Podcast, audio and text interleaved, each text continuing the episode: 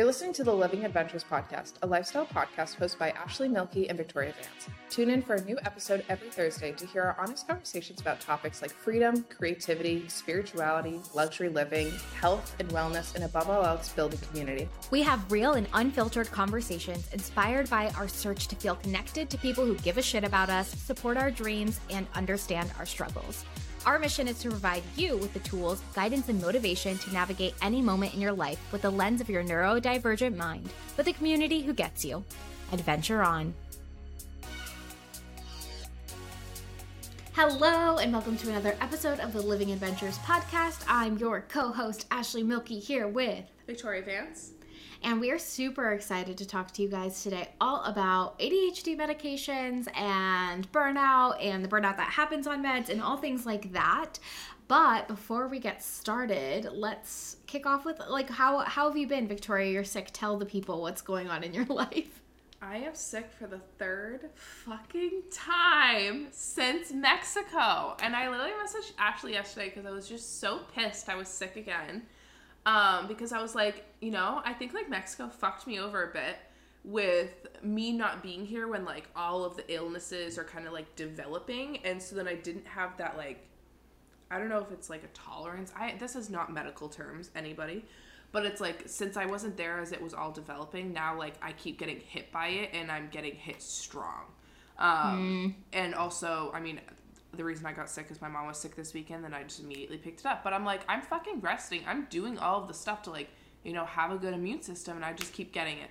And I'm so sick and tired of being sick, and it's overstimulating, and mm-hmm. it's annoying because I have so many things I keep wanting to do, and then maybe I'm like, this is a fucking test, and it's a lesson of, like, you can't work the way you wanted to. You're not a workhouse, but I want to be a workhouse. I'm so excited with the things that we're working on, but it's like, ha ha, rest. I know. It's so funny because, you know, I can see what you're going through as a projector in human design. I see these things, and I just see myself, like, whenever I kept getting sick and sick and sick and wanting to push through. My mistake is I didn't rest. That was like two years ago. Um, and I just kept pushing, and it really is a test of, like, can you slow down and trust that, like, everything you want can still come to you if you will continue to rest. And it's weird because we, like, are so gung-ho about rest, and we love rest and the seven types of rest, but it's, like, really frustrating when you're forced to rest, and it's like not your choice to rest. Um, so I feel you on that. And it's like, I am so excited on all the things that we're working on, and, like, you know, I have a list of things to do this week, and I'm excited to do those things. But then the thought of them, like, if you told me last week I had to do those things, I would have been like, I'm so excited, let's go, everything. And then this week, like, Ashley gave me my list of things to do, and I was just like, I want to die inside. And it's not that I don't like the things and that, like, she's giving me too much or anything. It's just, like, being sick while doing that stuff sounds fucking miserable.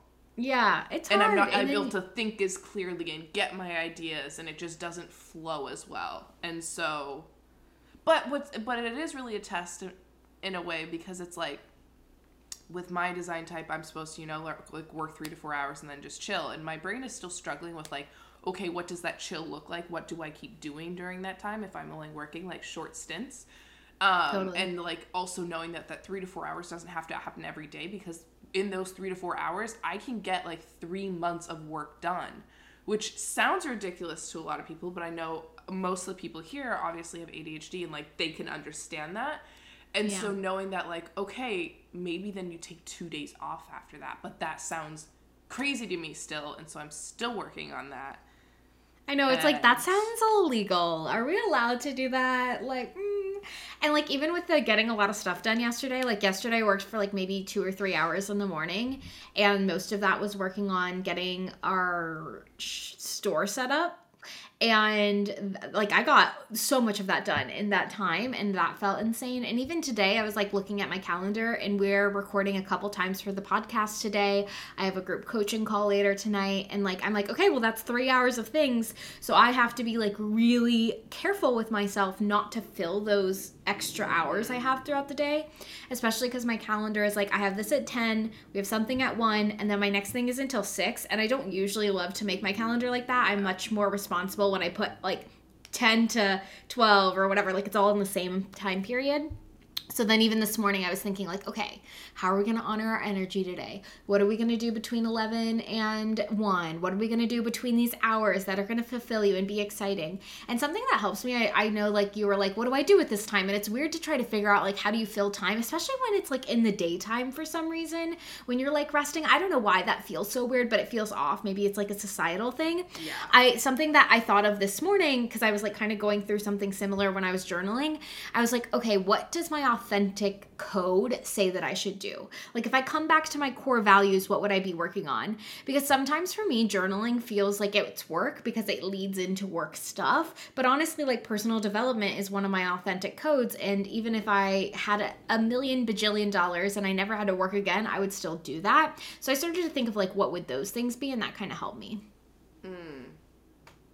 That's a good way of putting it, because it's like, I'm like, okay, well then like, should I go do errands? Should I go do this? And I'm like, no, because that's still like productivity and doing all of this stuff. And so it's like finding things to still do, but then it's like, even on the front of personal development, like that's still kind of work, you know what I mean? Mm-hmm. And like, that's still like being productive. It's still doing things. And it's like, okay, what are some unproductive things that I can do? And like, allowing myself to have more time and just being more confident with that. And I'm like, maybe I should go for a hike sometimes during the week in the middle of the yeah. fucking day. Maybe I really should start doing that. Um, because on Friday last week, I was like one o'clock, you know, I was like, I'm done. I've gotten everything and more that I need to do this week. Let's just go hiking yeah. though. And we just hiked four miles together. Fun. And I was like, why can't I do that on like a Tuesday?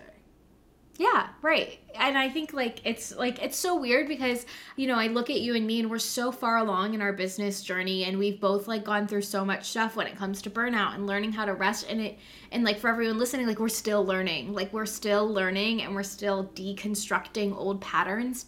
And I'm the same way because, like, you know, one of my authentic codes is freedom. So what does that look like for me on a weekday? It might be like what you just said. Like freedom is having some kind of adventure whenever I want.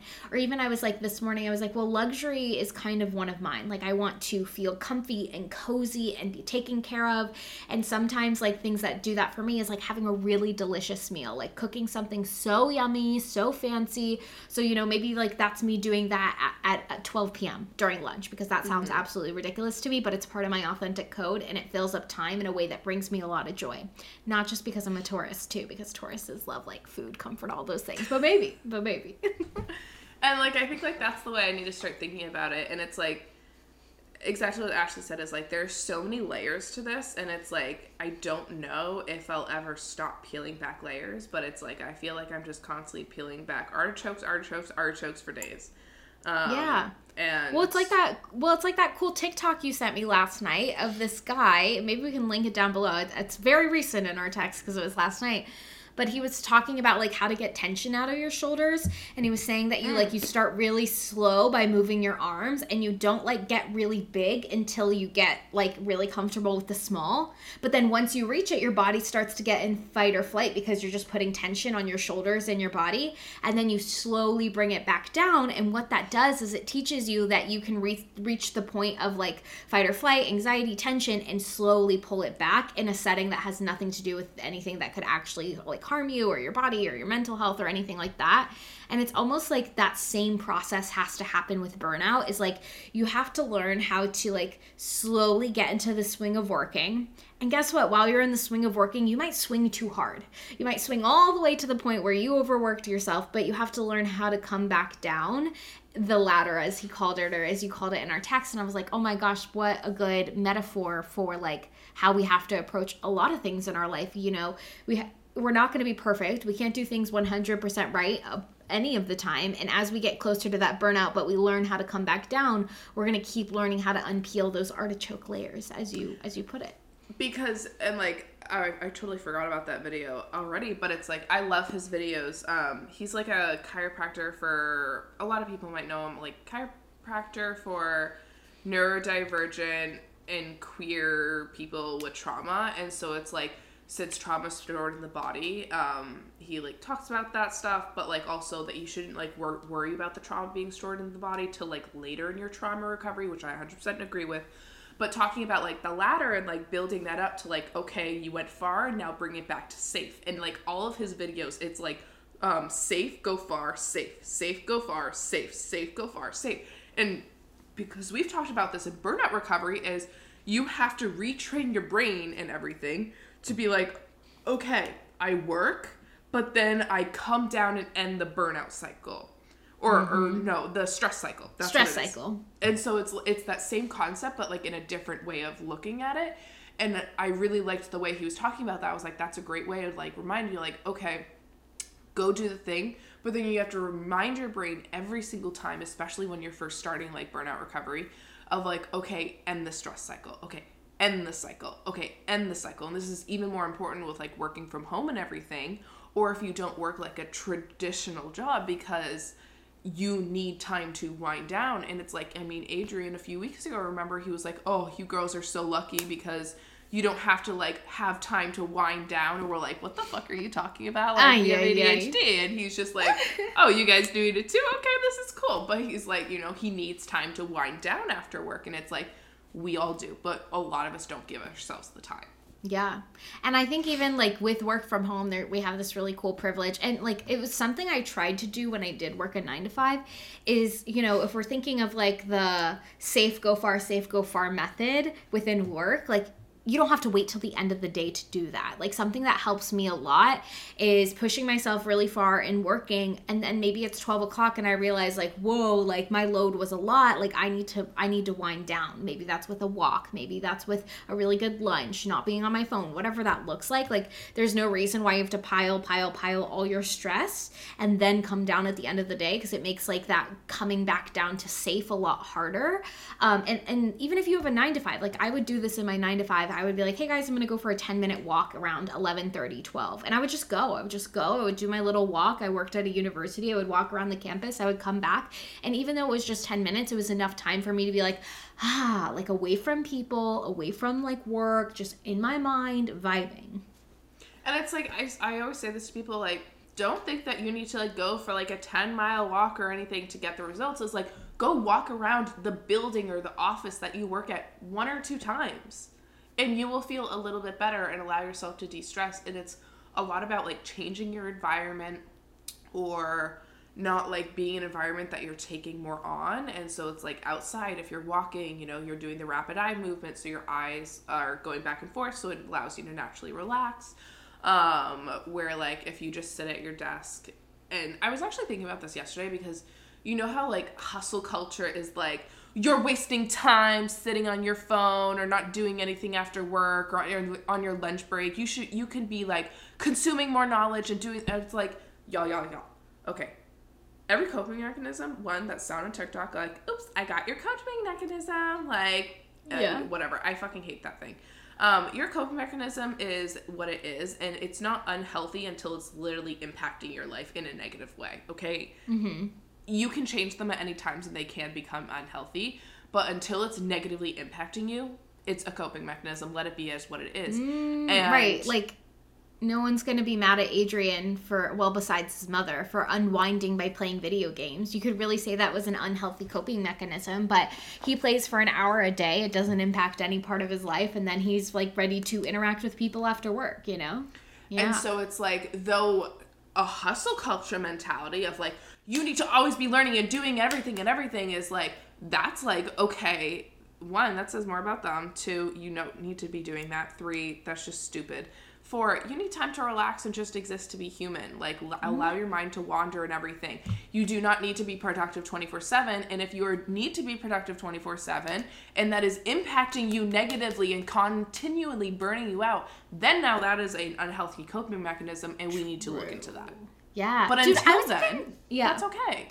Yeah. I was even struggling with that last night. Like, last night I was laying in bed, and I was like, okay, well, I have an hour before I kind of want to go to sleep. And I was like, well, I could journal, and I could get some of these thoughts out of my head. But then I was like, dude, why? Like, just watch T V. All you want to do is watch Dynasty. Just go on Netflix, watch Dynasty. And sometimes I literally have to be like, what does your inner child want right now, Ashley? And I'm like, she doesn't want to freaking journal. She already journaled today. She wants to be a potato in her bed, watch an episode, and go to sleep.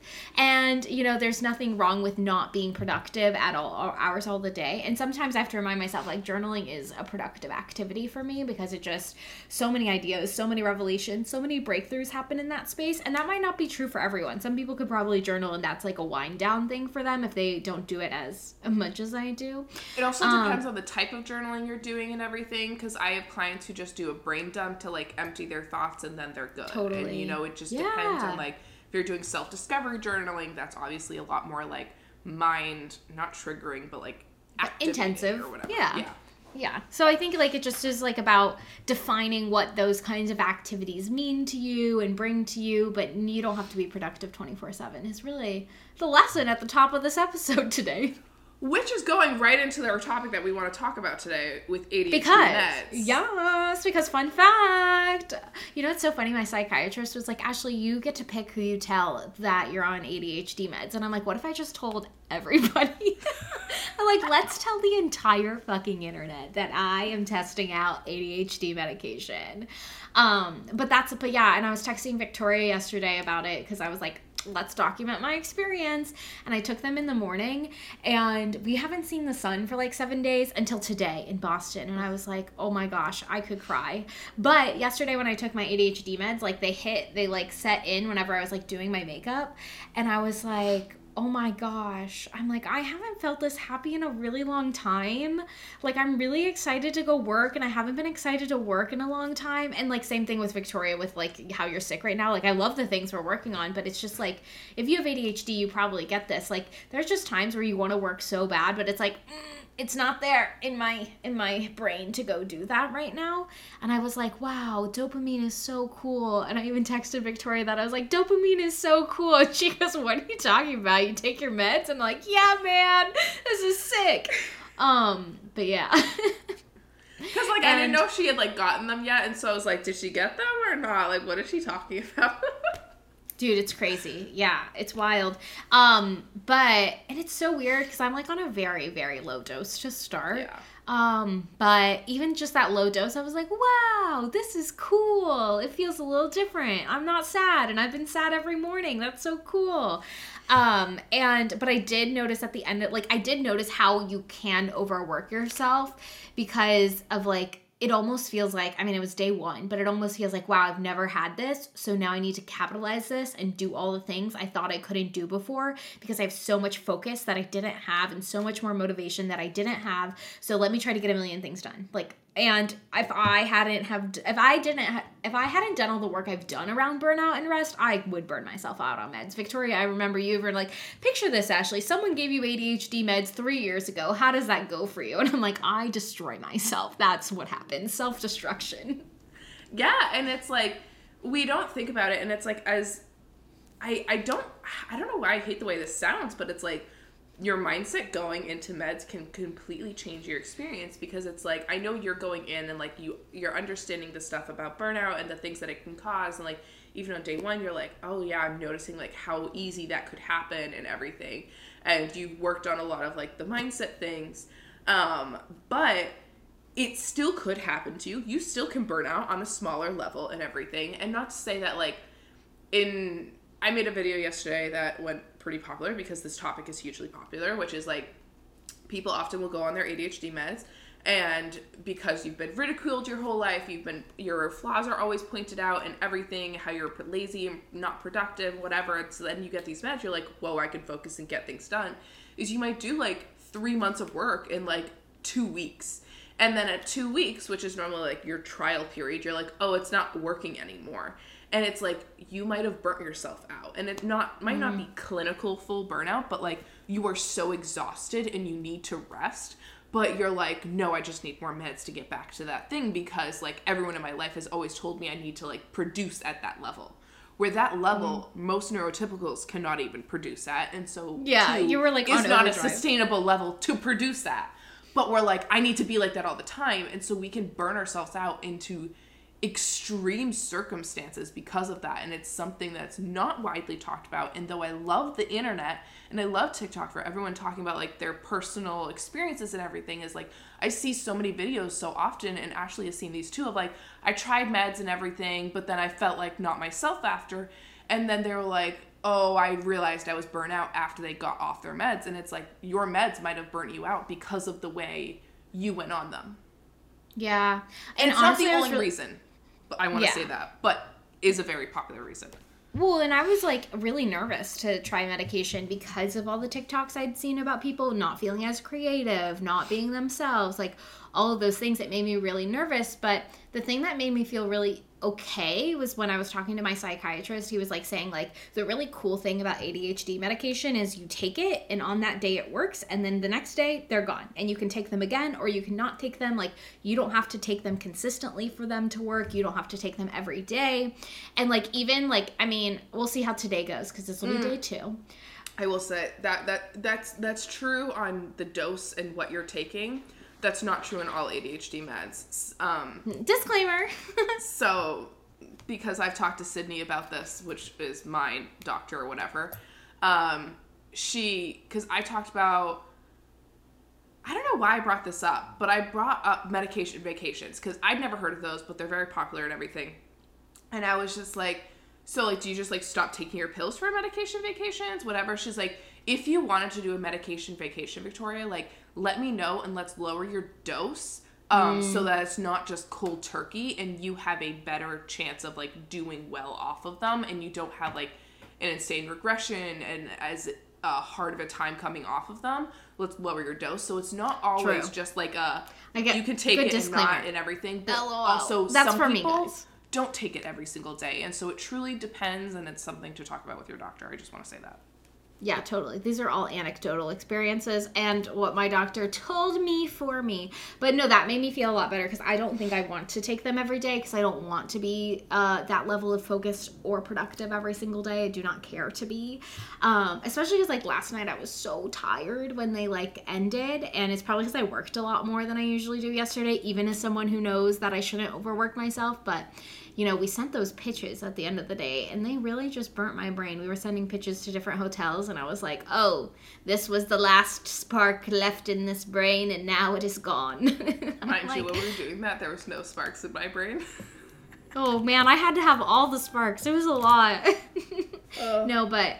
But yeah, so that made me feel better about that. And, uh, you know, you don't have to use them, which also made me feel better. And... I still feel creative. We'll see how it goes. And I think uh, there's a lot of talk on, like, people saying they're not themselves on their meds and everything, and that's not something I've ever experienced. I also will say, like, from my experience of being on a lot of the meds, um, I think when I hear that statement, I can relate to it a bit of there was one dose. I can talk about my whole journey in a second. Um, where I got on a little bit too high of a dose that wasn't the best situation for me, and I ended up getting off it and trying another one. But, like, I didn't feel like myself, and, you know, like, I lost my spark. But, like, that spark that often people are talking about is, like, oh, you know, like, always forgetting your keys and getting locked out and doing all of this stuff and everything. And but I also think a lot of it is, like, burnout that we're not really addressing inside of A D H D mm. meds or getting yeah. prescribed too high of a dose because of that burnout, because often then it's like, okay, what might have been your sweet spot dosage, like, you're like, oh, I need more, I need more, I need more. And so you keep going on higher and higher doses, which can end in a bad situation. And so... yeah, that's so true. Um, no, but it's interesting what you say about losing your spark, because, like, one of the three parts of burnout is, like, losing personal satisfaction and feeling, like, basically apathy towards life. So, like, is that your meds, or is that because you burnt yourself out? And, like, because we... honestly, burnout, I feel like, is relatively new conversation topic. Like, most of the time when people were talking about burnout, even two years ago during the pandemic, we were talking about teacher burnout, doctor burnout, nurse burnout. Like, it's very rare that we talk about burnout as a human.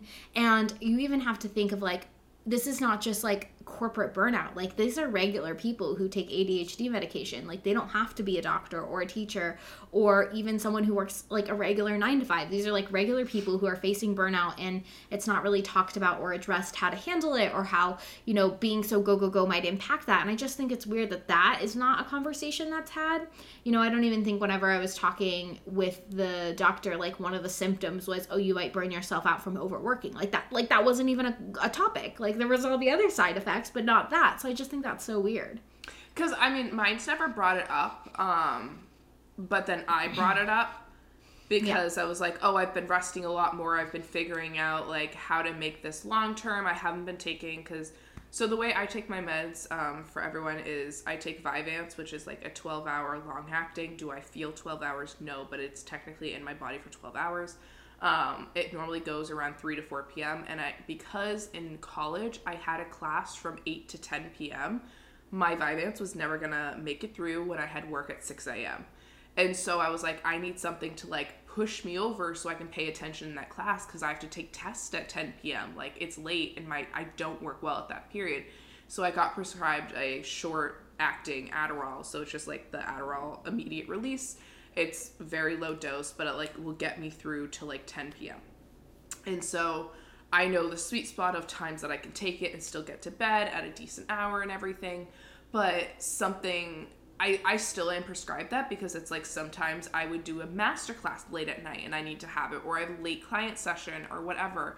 Um, but then over the past three months, I haven't been taking it as much, and I was telling her about that, how like, how do I make this a lifelong journey with owning a business and not like constantly burning myself out and doing this? And she was like, yeah, because like burning out on meds is so popular. And so we actually had that conversation, but not until cool. I brought it up. And like, she's amazing. I fucking love her, this woman, to death, but she didn't even bring this up. And it's yeah. nothing against her, but it's just, well, she probably wasn't thinking of it, you know? There's so many other like, things to I've mention. Also been on my meds for so long, and so she's not necessarily worried of like me going on them and burning myself out and working and everything. Um, it's not a top of mind experience for her, and she she just continued my medication journey. She hasn't really prescribed me anything different. Um, totally. But I also want to know on the losing the spark thing is that also goes into like, okay, so you just get diagnosed with A D H D. Maybe you go on meds pretty shortly after, depending. Sometimes it takes a long time to get into like a medication person, um, or you don't want to go with it right away. Is then you're like, okay, which goes into the term. Reason why I hate the term A D H D-er is like what you thought was like your personality and your quirks was actually your undiagnosed and unmanaged A D H D. And then mm. it's like, maybe you go on meds, you go on meds and then like you're losing your spark, but what you're, you might be losing, and you could be losing your spark and like you're burnt out and everything. And you can be in too high of a dose. It can be a lot of things, but it's like, you think you've lost your personality, but in my opinion, it's like a time to find who you really want to be, because it's like, there's been so many things you've had to deal with, with like undiagnosed A D H D and symptoms and everything. That spark that you thought you had, that you made your personality and everything, got like, not taken away, but like suppressed a little bit because of meds. And so it's like, now you can figure that out. But then a lot of people are like, no, I want to go back to that and everything. Mm. And so, yeah, I don't know if I said that's that the best so true. I could. No, that makes a lot of sense. Like, the thing that I would recommend to every single person who's like recently getting diagnosed, as as a fellow recently diagnosed person, is something that helped me out a lot before, but I know not everyone had the opportunity to do, was doing so much self-development work, was understanding what my authentic code is and who I am at my core essence. Because, you know, yes, when I got diagnosed with A D H D, it was a lot to process, but for me, it wasn't a lot to process about my personality. It was a lot to process about my childhood and like different core beliefs I brought that were limiting because of things that happened in my childhood, uh, and not being diagnosed with A D H D then, but I had already done so much work to understand like who am I and who did society tell me I had to be, that it was a lot easier for me to like go into getting diagnosed and being like, okay, well, I already know who I am, so if it's not that, then that's probably the A D H D. So like even now, if you're someone who just got diagnosed, or maybe you still feel like you don't know what your personality is, like go learn about yourself, figure out like what are your core values and what would you do if money didn't matter, and what makes you excited and brings you joy and makes you feel grounded, because all those things will still be true whether you have A D H D or or not, or if you're on meds or not, right? Because like Victoria's on medications, she's been on medication, but you still do things that authentically make you happy and bring you joy because you know what those things are. And like an instance I have to like talk about this is, so when I was dating an ex-boyfriend, um it was I started kind of dating him when I was switching meds, and it was, I was on Concerta. I got up to a really high dose. I'd been on it for quite a while, and what's it called? It got to a point where I got on such high dose that like I would just be standing there and doing nothing, and my entire shirt would be like dripping wet. I'd sweat so much. So oh my gosh. I had to change medications because I was like, I am going to lose my shit. Um, this is overstimulating and I want to cry and it's embarrassing how much I'm sweating. Stopped taking meds that day, got new ones within like twenty-four hours and everything, because I just called my doctor and I'd been whatever. So he actually said once I got on Vyvanse, um, he was like, sometimes when I wouldn't take my meds, like we went to a wedding and I forgot to take my meds, or like because I planned on drinking, I will say like, I don't advise drinking on your A D H D meds. Um, this is also one, what I was told, because I do have a heart issue, which is do not drink on them because you have a, a depressant and a suppress, or you have like a stimulant and a depressant, an upper and a downer. And a depressant. And so that is just not good for your heart. That's not to say you can't drink at all, but it's like, okay, so Vyvanse acts in my system for twelve hours, so I need to go through the twelve hours before I should start drinking. That's just what she's, she's like, I'm not for you not ever drinking alcohol. Not that obviously we're ninety-eight percent sober. It's a very rare occurrence.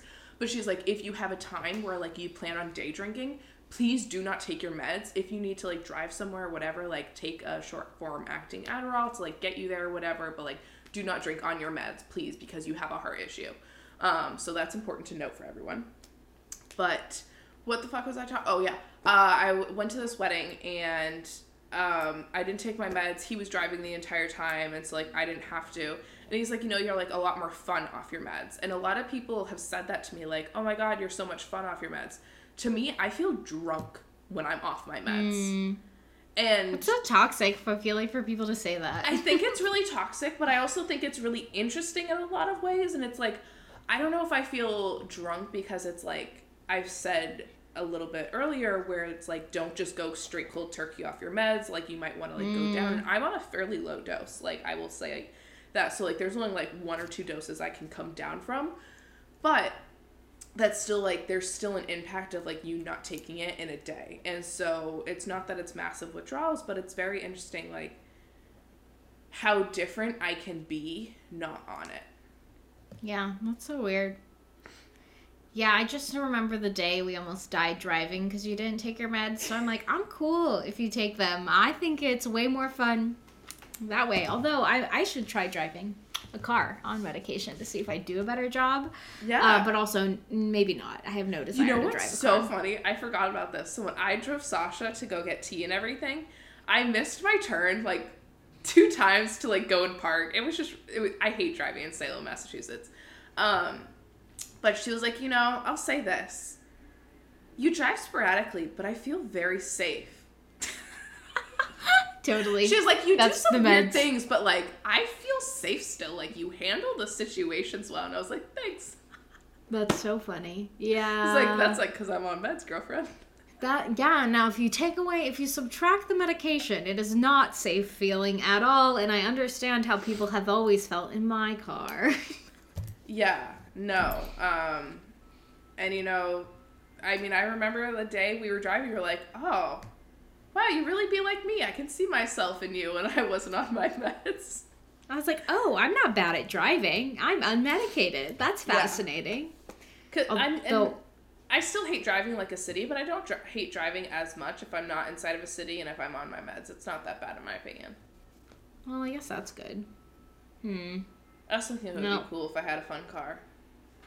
It would be way cooler if you had a fun car, although I just have no desire to ever drive, which is really unfortunate because I have no idea where I'm going to live. So also, if anyone has any suggestions on walkable hey, did places you know that Iceland that are warm. Doesn't, Iceland doesn't have any mosquitoes.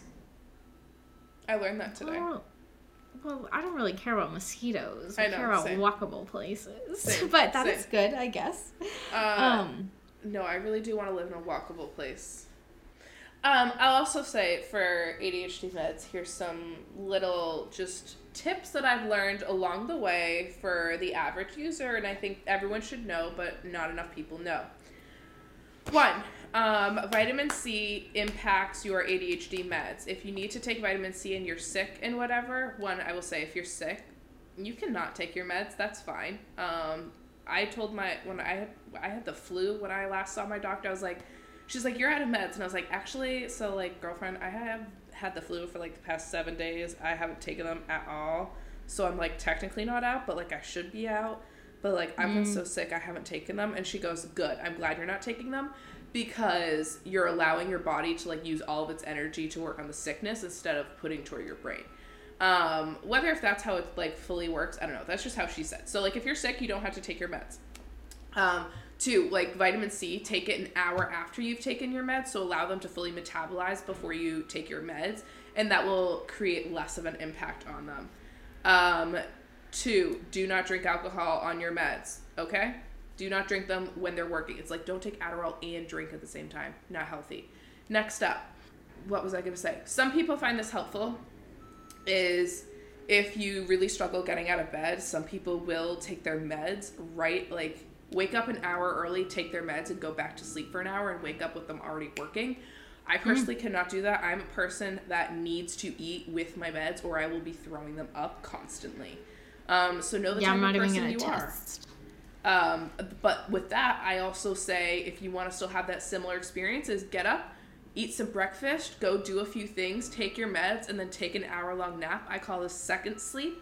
And then wake up and you're going to feel like the most energized person in the world. I love that life. Today, I did third sleep because I also did that with Dayquil. Um, my next thing, what are some things you should do know about your meds? If you have a problem with sweating. So...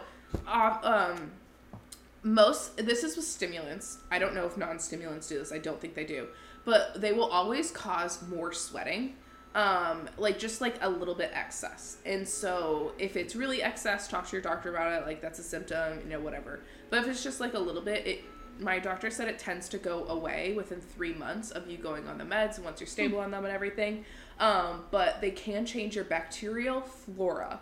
So if you feel like your sweat is smelling worse and you want to fix that, she says use a citrus um, body uh, citrus acidic body wash, and it will help the smell and the flora readjust itself and whatever.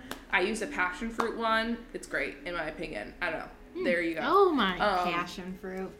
Also, that ashwagandha on A D H D meds can cause overstimulation. Um, I know it's used as like a calming, relaxing drug, but it can cause overstimulation with A D H D. Oh, my other note that I have from that session is fish oil is the supplement you should spend your money on because they oxidize very fast. She likes the brand Nordic Naturals. There you all and are. And fish my, oil is good for your brain. Yeah. Nice. omega threes and omega sixes are very good for your brain. Also, somebody asked me on my video yesterday how to cut their meds and go cold turkey. um I would talk to your doctor and see if you don't have to do that, but obviously like with the shortage and everything that's going on, shit happens. And mm-hmm. so I would say definitely get some protein in your diet consistently, um, and have like easy access to it. I would say definitely like really be gentle with yourself during that time. I know it's going to be really hard. There might be like a withdrawal period that can go on for like two weeks or whatever. Um, and if you need something to like kickstart and get things going a little bit, a good supplement to have is L-tyrosine. It acts like a short acting Adderall, but it's like one to two hours instead of three to four, and that can get a lot of things done in that period if you like need to have that. Um, but it's not something to be taken daily. It's more like every other, every three days, um, because it is an intense supplement. Hmm. Fascinating. That's my knowledge. And I'm sure if you're looking for like holistic solutions, there's a lot of it, resources on the internet. You just have to like do your research to figure out how they all act and what you need and all those kind of things. Yeah, definitely. There and there's a lot of different ways. Um, I'm all here for anything because yesterday or not yesterday, but last week Ashley and I went to this uh, yoga thing, which I'm going to talk about a little bit in another. Uh, solo episode, because y'all heard the first solo episode on Tuesday. Tuesday, and uh, somebody was asking me about like if I help people with getting meds or if I help people get them off meds or whatever. And I'm all here for a judgment zone. If you need the meds, take the meds. If you don't want the meds, don't take the meds. And you know, it's whatever you want and whatever is the best for you. I'm not saying either one is right or wrong. I'm on them. I love them. And they make a big difference in my life. Um, that's that. And like Ashley said kind of at the beginning is like, you know, you get to decide who you want to tell you, like, you're taking meds with or whatever, because if there are people in your life that do not agree with it, Ashley's already experienced some of this stuff, is know that, like, this is still your decision. Heck yeah. And you get, you don't have to tell anyone. Well, you can tell who you, you want. You don't have to tell anybody you don't want to. Right. And you get to do whatever you want, and you don't have to take them all the time, or you can take them all the time, or you can not take them. You can do whatever you want and live your best life. Judgment free. Whatever helps mm-hmm. you be the best human. And yeah. and you can try them and get off of them, you know?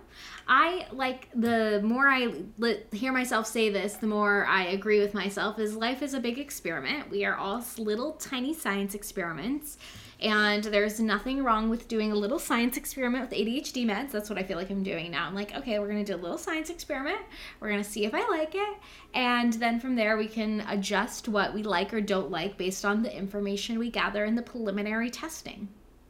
And, you know, I think, like, that is such a good way to go about it, because it's, like, um, you know, I was on Concerta for a, a lot of my years in life. Like, I was on that for ten years, and I thought nothing could be better. Now that I'm on Vyvanse, and I had to do a few things to get on Vyvanse, I will say if you're having a hard time, I was on Blue Cross Blue Shield when I was originally prescribed it, but you had to try and fail three different ones, um...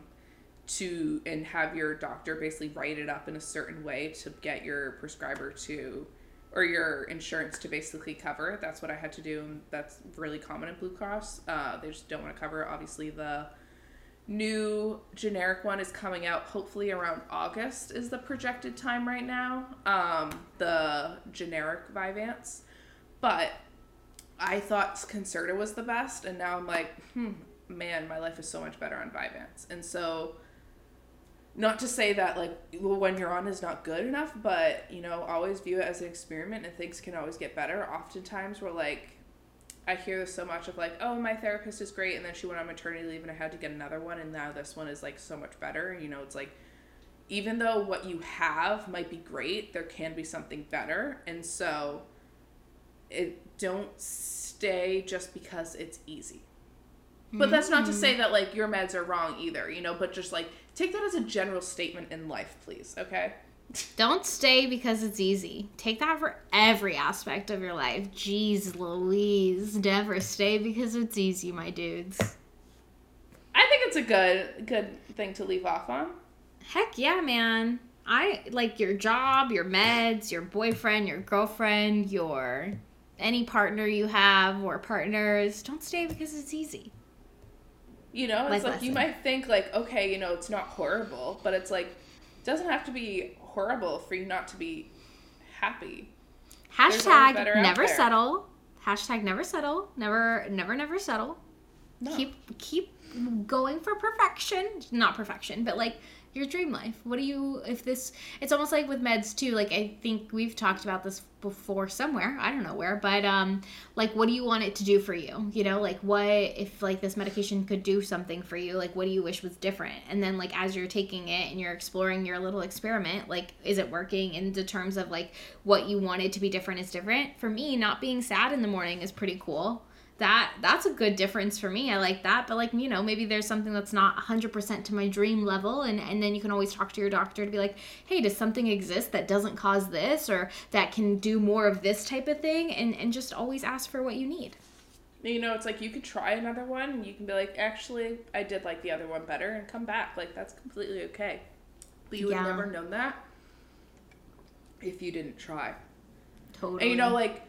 So, that uh, we can clip this part out, but, um, what's it called? You know how a few weeks ago I sent you a thing and it was like, oh, ma- uh, a manifestor's thing will, like, they'll create, like, a, a love course that they'll sell or whatever. Yeah. And you're like, no, that's going to be your thing. Like, you're going to do that. I, I was, I got back into lo- unblocked love or whatever. And I'm like, mm, this could be better. And I'm like, yeah. fuck no. Girl, you're gonna have a love course. It's not gonna be me, because I just fell in love on accident. You know, I didn't mean to. But I, I will say, like, there's a lot online. Obviously, you're not on this side of the online world, unlike me, because you're married. But, like, a lot of single people hate their married friends, um, because I Okay, a lot of single people hate their married friends because it's like once they're married, it's like they lose their friend and like their accomplishments aren't good enough and they give the worst dating advice um, mm. and they just don't care or anything. And I was like, you know, like I've kind of felt that in like some, like some of my friends who got married, but not all of them because like a lot of my friends are married, honestly. Um, mm-hmm. But I'm like, with Ashley and Adrian, I don't feel that like at all. Like they don't give a shit. Like I can say and do whatever the fuck they want and... they don't care, and they don't diminish anything in my life because I'm not married. And I mean, it's yeah, also what? like they're not even looking to have, like, kids either, so it's like... Yeah. But it's also... I don't know. I think it's a very interesting conversation online. Huh. That is so interesting. That, like, married people are very unsupportive. Yeah, because they're like, oh... It's almost like married people have shame around being married, where they're like, oh, you're not married, like then you're doing something wrong because I had to get married, so why aren't you married, and now I have to have kids, so why don't you have kids? But you're right, me and Adrian are not like that, because sometimes I feel like me and Adrian are just like best friends, and sometimes I don't think you're married. Yeah, like that's, and I even tell him that, like I'm like, I think like when we're around people, like and we're in group settings, because we were best friends in a friend group who started dating, we were not very like public with our affection, so it would make everyone feel comfortable. And so like when, especially because like, you know, it's like the three of us that hang out a lot of the times, like we never want anyone to feel excluded or like grossed out that we're like on top of each other, so like we don't do that. And it's also like um I mean, a lot of married couples, I'd be in the car and they're just like fighting. Yeah, and, like, and we don't do that. Fighting. And I'm like, um, I have never heard them fight.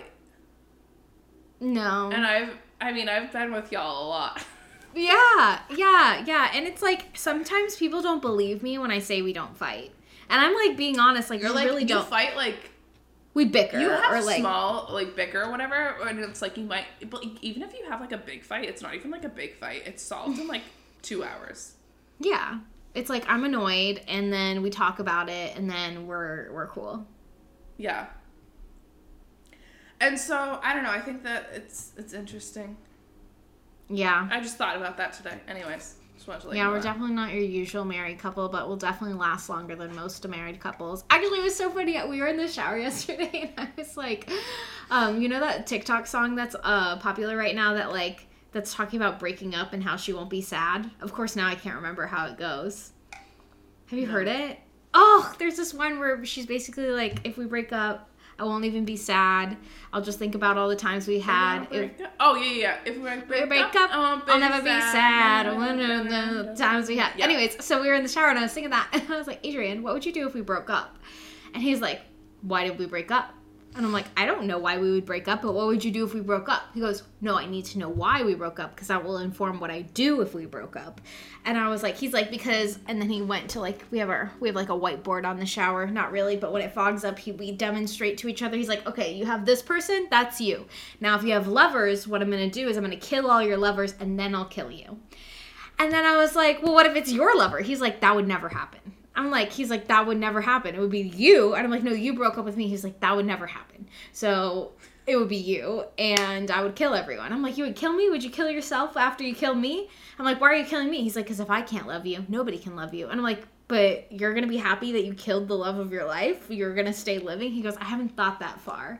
And then all of a sudden he's like, you know what? Because I wasn't like mad enough about that. He's like, and I would kill Max. And I was like, Max, why are you going to bring Max into this? Like, don't do that. Mind you, and Adrian's whole thing is like, by the way, everybody, I'm dying first. I'm claiming the first death. I know. He's like, I'm going to die young because I can't live without you. And then he's like, yeah, well, if we ever broke up, I'd kill you. Like, oh my God. And if I ever get murdered, this will be his uh, premeditation. Uh, this podcast will serve as evidence. Thank you, everybody. But apparently we're never breaking up.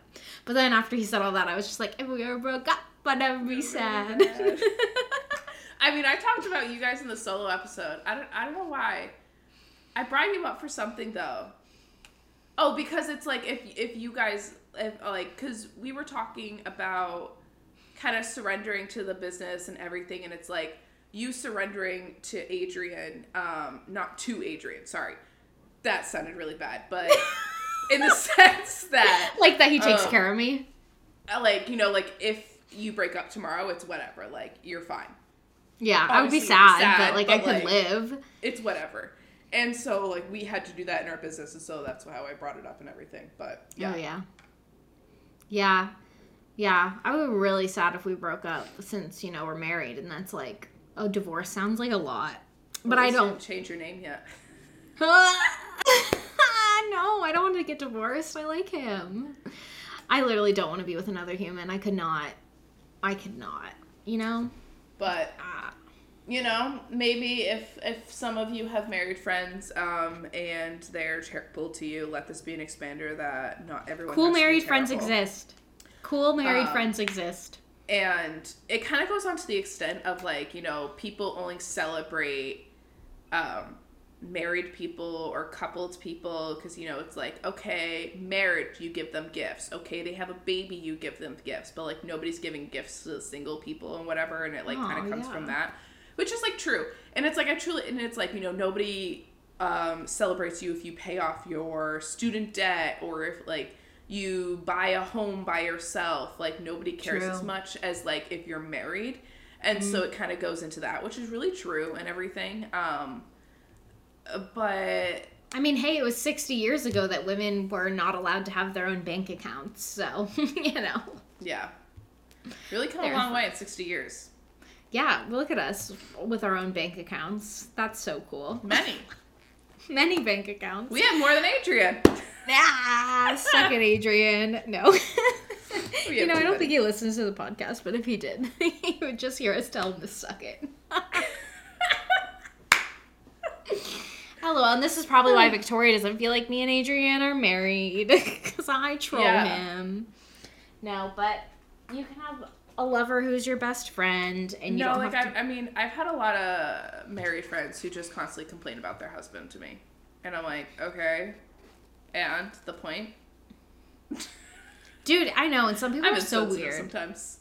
Uh, well, and some people are like, when you get married, everything's going to change. And I'm like, what's going to change? We've been living together for years now. Like, literally, what's different? The only thing different is I have, like, a cute little ring on my finger. Like, that's pretty much it.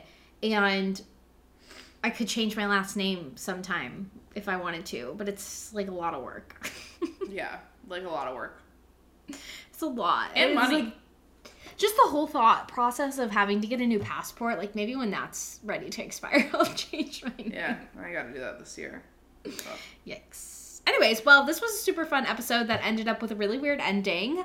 Um, right now, we're gonna swoop you on over into an episode with one of my clients who is a money and debt coach, and she's going to share her own experience with burnout and how she designed a business and a life that is burnout free with her A D H D. So head on, head on over and listen to that. We'll figure out that intro one day, but here you go. Hello everyone, it's Ashley here, and I have one of my clients, Larissa, who is a money and debt coach, and I'm super excited to talk with you today about all the things that you've achieved in your business. I was looking at when you first reached out to me about your business, and it was back in July in twenty twenty-two, so it's been about six months now, so I'm excited to hear about, like, everything that's happened for you in this past six months and things like that. Um, do you want to tell the audience a little bit about yourself? Yeah, so I started off as a financial advisor, and then I actually came to you as I was really making the decision to move more into the coaching space. Um, I found you through Instagram, and I knew that Instagram, TikTok was kind of more where I needed to be for that. So I was looking at, first off, getting the confidence to be there in the first place, and then just to get some help on where I should go from there, and, you know, so that's why I'm working with you. Totally. Well, what were things like for you if you could, like, think about July last year? Like, what was going through your head? How were you feeling? What was the world looking like for you? So I had spent the last eight months on LinkedIn burning myself out real hard, because LinkedIn, you have to be on at the right time. You have to do everything correctly. And it's mm. more of an involved process to be active on there. Like, you have to be actively engaging or it doesn't matter. You, you may as well not be there. Mm. So I was extremely burnt out. I had been talking to people. I mean, I got a lot of interest, I guess, from LinkedIn, but it was a lot more, I want you to fix my problem for me than let's work together to fix my problems. So I wasn't yeah. getting aligned clients, and I had been working with people, but it just wasn't really the right fit. So I was totally. Ready for a big change. Yeah, well, and thank you for sharing that, because I know I've even been talking to people recently who are in that place where they're burning themselves out with different methods inside of their business, and they're like, no, I have to do it this way. This is the way it has to be done, which it sounds like that was kind of the thing with LinkedIn. Like, you had to be on the grind or it wouldn't work. I have talked to people recently who are doing like different cold calling methods, and you're like, that's just how it is. So like, what was a signal or like that permission slip for you that you were allowed to do things differently, or that there had to be a better way? Like, what sparked that for you? I mean, I was feeling it for a long time, and I just, I think I had a conversation with my financial advising firm where they were not open to me doing my own thing, and that was mm. when I really decided, like, okay, so then I need to work on my own, because really it's not like they gave me stable paychecks, and it's not like mm-hmm. financial advising, it, it's still your own thing, so I thought it'd be like my own business, and it came to light pretty quickly that it really wasn't. They wanted me to be doing what they wanted me to be doing. They wanted me to be, you know, advising their programs and their things, and so that's when I was like, I need to go off on my own. I need to find something that works better. And I was just, because LinkedIn, they had me doing cold DMing, which I will never do again, but they yeah. had me doing cold DMing and getting on these fifteen minute calls with just random people who were then trying to sell me at the same time as I was trying to sell them, and it was oh my too gosh. much. Yeah. Well, I just want to say that's so inspiring that, you know, you notice like, oh, if I stay in this situation, like I'm going to continue doing all these things that I hate doing. I'm going to keep burning myself out. And like, you were courageous enough to like decide like, okay, I'm going to do something different, and I don't know what that's going to look like. And you just kind of went after it. So then what do things kind of look like now? What do you think has shifted for you in the past six months? So I'm able to batch create my content, right? And I do one hundred percent content marketing. I am not doing any cold D Ms. People reach out to me. People come to Love me it. already ready to talk to me. They get on these fifteen minute calls and they're like excited to be talking to me. And mm. it's always a good fit. It's always someone who actually I could work with and I could really help. So the vibes are very different. And I can schedule it out better so that I'm not having to spend a ton of time every single day on social media, and I can actually yeah. have it work with my energy levels. That's so cool. And I know we have a lot of people in our audience who are also neuro- neurodivergent or have A D H D. How do you think like you've built your business to support your brain and those energy levels? Honestly, I just don't schedule much. Like, I have my things that I need to get done throughout the week, and when I am feeling up for it, I will get them done. So like, if I'm up for getting ready and filming that day, then that's when that will get done. If I'm not, then I'm more gentle on myself and more like, you know, it doesn't need to happen. Plus, if you make content when you're not up for it, then it's not good content. So it's, so it's kind of a waste. Yeah, no, I totally agree. I had to learn that a lot because, I mean, I'm all for batching content and getting it done, but I've also operated in the world where it's like, okay, what if we had more freedom than just batching content? And we went with the flow a little bit more, which was super hard for me because I'm not a go with the flow kind of gal. I'm very much a type A, have it planned gal. But it, if you're trying to honor your energy levels, it's hard to like force yourself to do things. And I think that's cool that you've been able to build a schedule that works for you, even if that's schedule means not necessarily like a fixed planned every single day looks the same. Um, my co-host Victoria, who also is on this podcast, and I talk a lot about how like we love when every day looks different, and the more every day looks different for me, the more excited I am. So I think that's really cool that you've been able to create that as well. Yeah, and it's definitely like working with what time of the day I actually feel, because sometimes in the morning I'm like ready to go, and then other times it's not till like two o'clock that I'm ready to go. So just working yeah. with whenever that time is. That's so cool. And you know, I love that you say that, because I even myself can feel some shame when I do stuff like that, where it's like in the morning, if I have no energy, it's so easy to get into the place where like, oh, get it together. You're so lazy. Like, you're wasting the day. Something I do to help me whenever I get into that mood is like, hey, it, I'm, I live on the East Coast, so I have a little bit of uh, leeway with this, but I'm like, okay, well, it's not nine a.m. till California and California until twelve. So even if I don't start my day till twelve, I'm right on track with the West Coast people. Is there anything that you like say to yourself to help you like stay okay okay with those different boundaries and tools you've created for yourself? I just, I think back to when I was on LinkedIn, because I had to be on there at nine a.m. or before nine a.m. every single day so that I could make my post, I could engage it, I could do all my stuff. It was a whole process, right? And I was so tired all the time. Like, that would mm. get done, and sometimes almost nothing else would get done, and that's just inefficient. So I just remind myself like, hey, if you need a slow morning so that you can actually do some good, efficient work later, that's more important than telling yourself that you need to work now. That's so freaking cool. Yeah. And I think like it's like trial and error, right? Like sometimes you're going to rest and it's going to have been too much and you're going to be like, whoops, I guess I didn't need to hang out all morning. But um, something I think of is like life is a big science experiment. And if you mess it up one day, you can always try again the next and get it right, you know? Right. Totally. So what do you think is the biggest lesson that you've learned over the past six months that other business owners should know? I think just that burning myself out isn't going to get me anywhere. I mean, I did it, right? And it got me kind of a whole lot of nowhere. So yeah. Knowing that working more doesn't necessarily mean that I'm going to get anywhere faster. It actually usually means I get held back because then I'm just tired. Then I get on these calls and I'm not me, right? I'm not the person mm-hmm. that they expect to talk to. So I think just the biggest one is making sure that you're building your business in a way that you enjoy and is also sustainable for you. Because otherwise, I mean, I would have quit the business by right now. Yeah, yeah. And I love that part where you say like sustainable for you, because sustainable for you might not be sustainable for someone else. I think it's right. It was you, right, on one of our Made for Everything calls where you're like, you love working with people one-on-one, right? That's one of the things yes. that you really enjoy. Yeah. Totally. And like, there's so much business advice out there that's like, okay, well, if you're a coach, you got to switch to group coaching because that's how you're going to scale the fastest and that's how you're going to make the most money. But just because that can be true doesn't mean that's the path for you. And I think what's really cool is you continue to take on one-on-one clients because that's something that you enjoy and that's something that makes you happy and excited, and you still have accessible options like your course for people who need help with money and debt, things like that. But you know, I, I think it's really important as a business owner to, one, like you said, don't burn yourself out, but also like focus on what makes you happy and what what brings you joy, right? Because I mean, I can like get myself amped up for a one-on-one call anytime, honestly. Like if that's so cool. If we're t- if it's time for one-on-one, even if I'm tired, like I will be amped up and I will be ready for it. So it's a very different energy for me rather than like, oh, let's just try and sell you on my course or like whatever. Like I just enjoy yeah. it. Yeah. Yeah. And I like, that's how even I even feel about like this podcast that, that Victoria and I have created. Like anytime I have something for the podcast on my calendar, I'm like, oh my gosh, this is going to be so fun. This is going to be so easy. This is going to be the best time ever.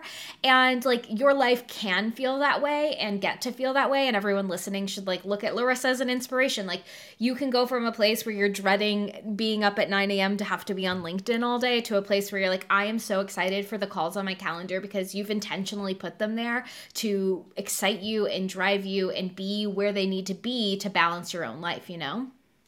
Right. Yep. That's so cool. Um, what, what's the other? Okay. Here's another question I have for you. Uh, what are you most proud of about yourself uh, over the past six months? I think just the way I've grown my confidence and the way that I am able to show up in front of people and be open to, you know, the hate that comes with that, and really allow it to actually not really bother me anymore, because yeah. you can usually tell that they're either talking off of something that they don't actually know anything about, right? They're saying something about me when they don't know anything about me, or mm-hmm. they just want to be angry. And I often find that, like, I'll look at their page and I'll be like, ooh, we were not aligned anyways, so, like, you can go. Yeah, you're like, I actually didn't even want you here. Well, th- I love that you brought that up, because I remember, like, you were so you were getting so much hate online because, I mean, she's in a very male-dominated space, coming out with her opinions about finances and debt, and and I love your no-budget budgeting. She does not use budgets, which I think is so great for people who are listening to this podcast and are neurodivergent, maybe not as, like, or I don't want to say organized, because we can be very organized, but maybe budgets are not your jam. Definitely follow R- Larissa for that. But what do you think helped you overcome your fear of showing up online and made you feel more confident? I think it just kind of happened as I started to grow. I have noticed that when I was smaller, I think people felt more empowered to hate on me. And I've mm. noticed that when the hate comes, usually it's like the first comment on those videos that get posted. So I think that when people think that you're a small account and like you don't have very many followers anyways, they feel very empowered to hate on you. Whereas when videos start to get bigger, I start to see less and less hate, and I'm only seeing good comments.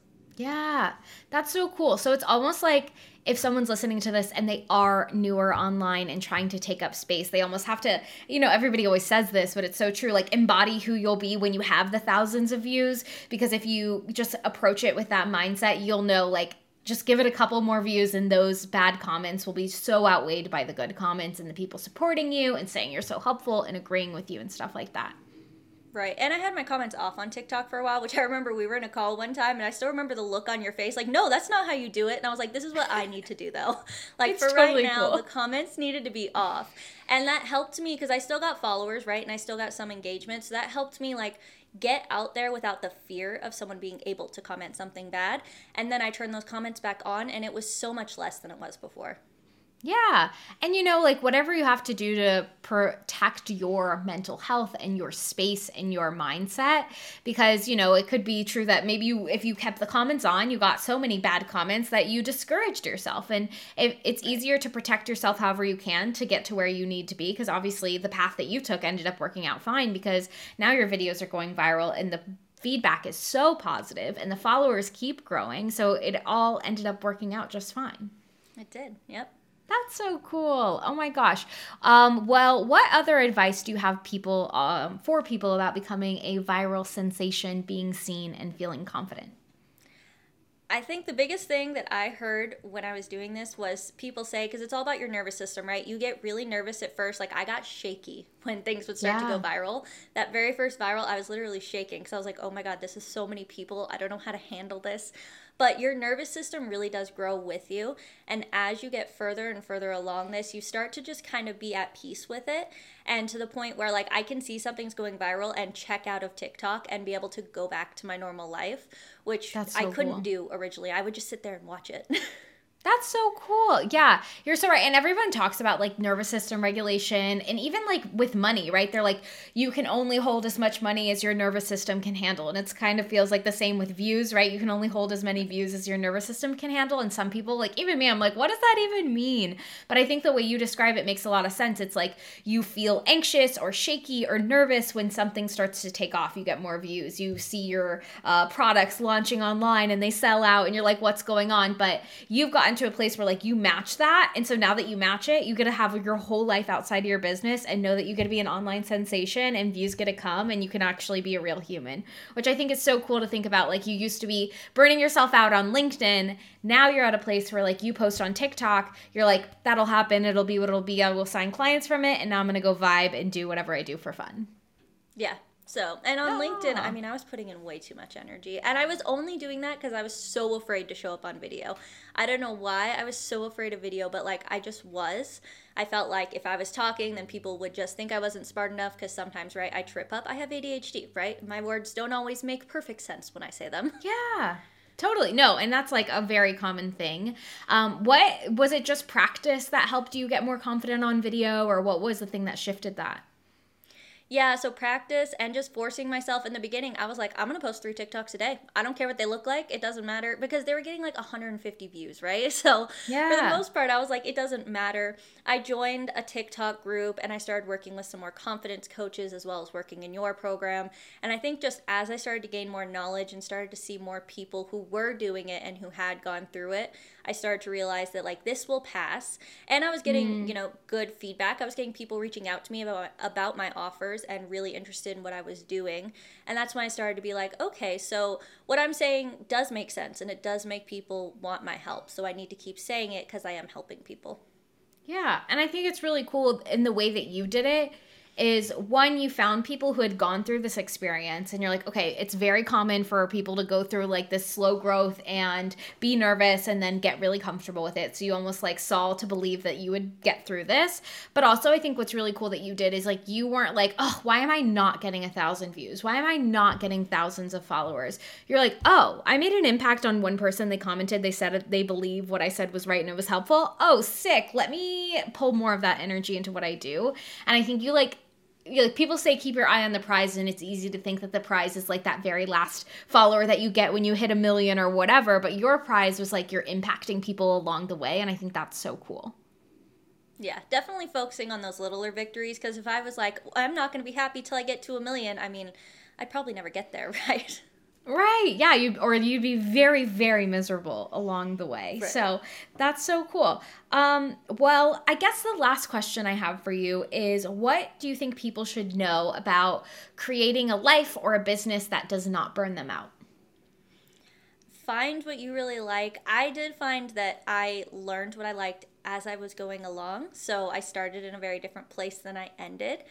But understanding what you do like, uh, realizing that you need to stop things when you don't like them and when you do start to feel burnt out, I think is really important, and being sure that you're checking in with yourself and you care about your own mental health more than you care about the money or whatever you're trying to create in your business.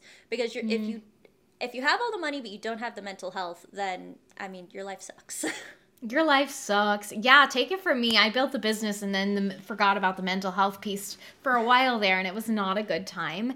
And I think that's a really nice message, because it's true. If you keep following what excites you, you'll always be on the right path, and it, it's easier to not burn yourself out because you you know that this thing is going to be around forever, and it's not like... It's like you enjoy the journey more when you enjoy what you're doing. I feel like maybe when you were working uh, as a financial advisor and doing LinkedIn, it was like, yes, there was quotas that they wanted you to meet and be on LinkedIn at certain times, but there's like this end goal of appeasing these people to get this thing. But now it's like, and especially in my own business too, I feel this way. I'm like, I enjoy the journey because I enjoy what I'm doing every day. So I don't need to burn myself out to make the money because I'm happy where I'm at. So that's such good advice, especially because what makes you happy can change. I mean, you started out in financial advising. You probably thought that was going to make you the happy it is. Now you're doing one-on-one money and debt coaching, which is so cool. And maybe that makes you happy right now, but maybe, you know, three years from now, it's completely different, and whatever it is, that's okay. But I think that is so true. Yeah. And I found it has a lot to do with the demographic that you work with. Financial advising is very much a forty-five and over demographic, right? And mm. they're difficult to work with at best. Yeah, yeah. And do you, I wonder, okay, um, I could keep talking forever, but do you think it's like a age thing? Like, do you think like their generation just has it like so ingrained in them that they need to grind, grind, hustle, grind, that that's just how it's going to be? There's that, and the fact that I am younger, so they often doubted me and doubted what I had mm. to say. So that hit my self-esteem too, because I was like, I mean, I took all these government tests, so I feel like, like I, I know have, something. Yeah. You're like, I have just as much information as you, and I'm doing it better. Well, I'm sure you're much, much happier than they are now anyway, yeah. so it works yeah. out for you. Well, that's so cool. Well, thank you for sharing all of this, Larissa. I could keep talking to you, but I would be um, yelled at if I made this go any longer. So tell us, like, how can people work with you as a money and debt coach, and where can they find you? So you can find me on Instagram or TikTok at WorriedToWealthy. And I have a debt management program as well as a ninety-day program. And I'm working on launching just like a little P D F file to help you understand the emotions that may be causing you to overspend and the emotions that are causing you to consistently be in debt, so that you can start to work on that. And I work a lot on that psychology side of money. So we're working on your mindset, your habits, so that you can have long-lasting change. Yeah, Larissa's stuff is really cool. As someone who's like worked with her and seen the behind the scenes of her business, I love how you approach money, because it is so much like, oh, you're spending because you're feeling this way, or you're overspending because you had this thought that triggered this thing. Let's look at this behavior pattern.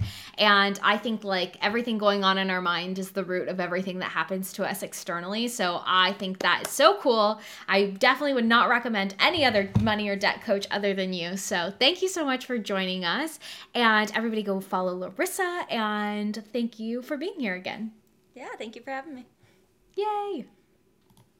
E- We hope you loved today's episode on A D H D medication, burnout, and apparently a little slice of marriage and having married friends who don't suck. We hope you liked our little chat with Larissa, the money and debt coach. Make sure you go connect with her, connect with us on all the places that you can find the Living Adventures Co. Instagram, TikTok, all of those things. Um, and check out, maybe there'll be a link for you to do some shopping. We have some really cool products and services coming out soon. So So stay tuned in the show notes for more information on how you can, I don't know, connect with us and meet us in person and really fun things like that. Anything else, Victoria?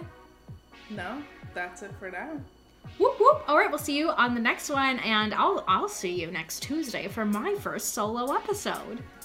Yeah. Woohoo. All right. Yay. Bye, everyone. Bye.